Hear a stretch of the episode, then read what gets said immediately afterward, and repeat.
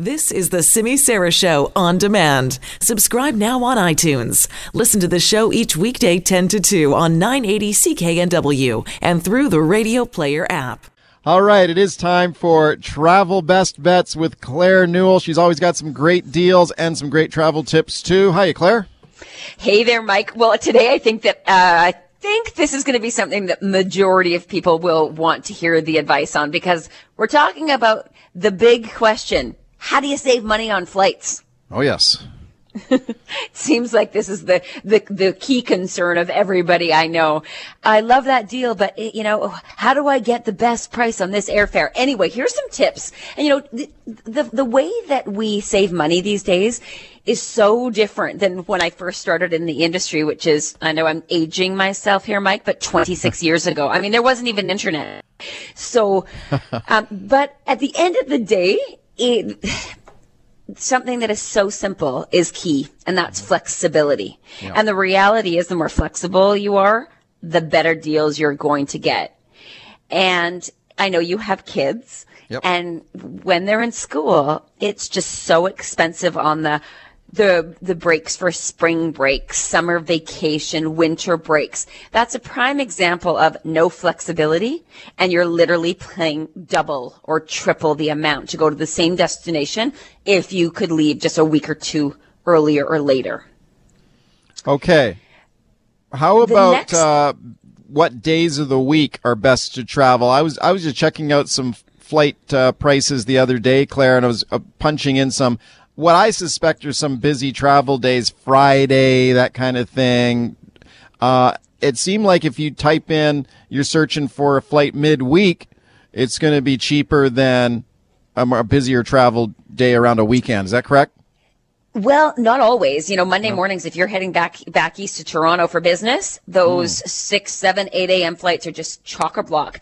Um, if you're going somewhere that's a vacation getaway, Fridays, Saturdays can be really busy because people want to get away for the weekend. So it really depends on where um, where you're going.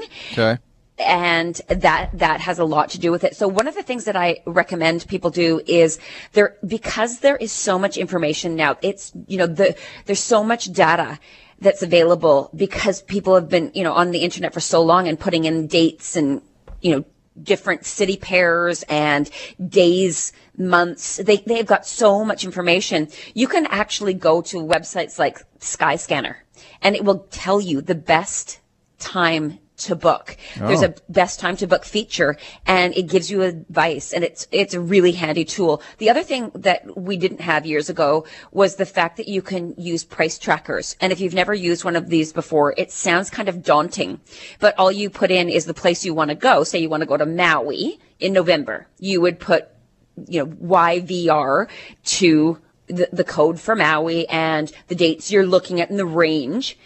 And there's a, you know, it's a little bit different on each uh, tracker, but uh, some of the examples are kayak, hopper, airfare watchdog. But once you've set the, the parameters, they will notify you if there's a price drop. Oh. So really handy and technology can work for you to get the best deals.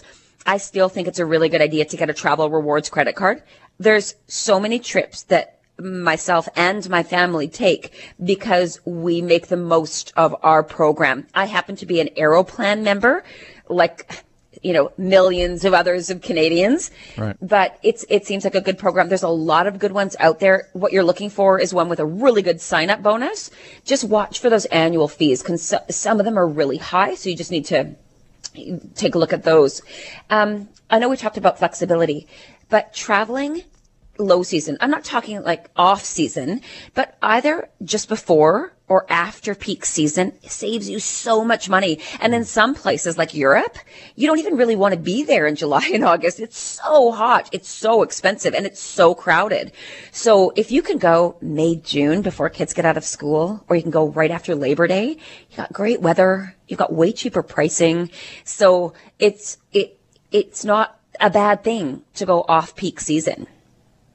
Okay, how about traveling south of the border, Claire, to try and catch a cheaper flight out of Seattle or Bellingham or, or somewhere like that? I've done that at least once in the past, and I remember thinking, I'm not sure I want to do that again. It was so tiring, and I'm not sure I'm not sure it was worth the money I saved. What are your thoughts there? Well, my thoughts are that um, these days there are so many airlines that what we they're called what we call low cost carriers. So in this kind of market, Allegiant was one that kind of started it because they were out of Bellingham, yeah. and people would think twice. Well, if should I leave out of YVR or should I leave out of Bellingham? And there were a lot more people choosing to leave out of Bellingham when our Canadian dollar was closer to par with the US dollar. Um, what's interesting about these low cost carriers, and they're popping up all over the world, is many of them are going out of secondary airports. So, for example, here, instead of YVR, they're going out of Abbotsford. Right. And instead of flying into Toronto, they might be flying into Hamilton. And this happens all over the world. Like London has three major airports, Stansted, Gatwick, and London Heathrow. So look at those different airports and see if there's an option. But the one caveat with low cost carriers, many of them you can't book through the big what we call like mega aggregators. So like an Expedia, you can't put them in there. Those airlines aren't even listed. Kind of like oh. how Southwest, if you want to look at Southwest, you've got to go to their website. But man, can you ever save a lot of money? Wow, interesting tip. Okay, we better get to your deals, Claire. You always got some great ones. What do you got this week? Yeah, there's some really good ones. Um, the Costa del Sol in Spain. There's a long stay program that if you're a snowbird that I think is worth taking a look at. There's a couple of different time periods you can do it. You can do it in the fall, November 5th through until the end of November, or you can leave January 6th after the winter holiday break and do it right through until the end of February. So it's airfare in three weeks, well, almost three weeks, 20 nights accommodation and the transfers for 1149 the taxes of 700 it works out to 1849 per person that's a steal because i was looking for um, flights to spain for someone over the summer months mm. and it was 1149 it was over 1149 just for the airfare wow so the next one i've got is a 16 night panama canal cruise so the cheapest that i'm I've found are a little bit later this year, October 13th or November 14th. Cool thing about this, on a brand new ship. It's airfare, the 16 night cruise, $50 onboard credit and transfers. So this will be sailing from Florida through the Panama Canal to Los Angeles. 15.99 taxes of 6.98. It works out to 22.97 all in.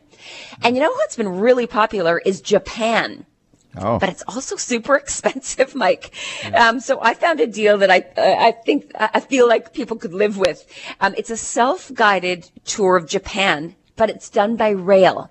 So this is August the 15th through until the end of September. You fly into Tokyo, but you return from Osaka. And then seven nights accommodation is planned for you. You get your breakfast each day and the seven day rail pass. So the accommodation is booked for you um, Tokyo, Nagoya, Kobe, Hiroshima, Kyoto, Nara, and then you fly out of Osaka, and it's twenty six forty nine, taxes wow. of an even three hundred, so twenty nine forty nine all in, which is one of the best deals I've seen for a, a tour of Japan. Wow, sounds great. Where can people get more information on those deals? It's all online at travelbestbets.com. Thank you, Claire. Thanks, Mike. All right, that was Claire Newell.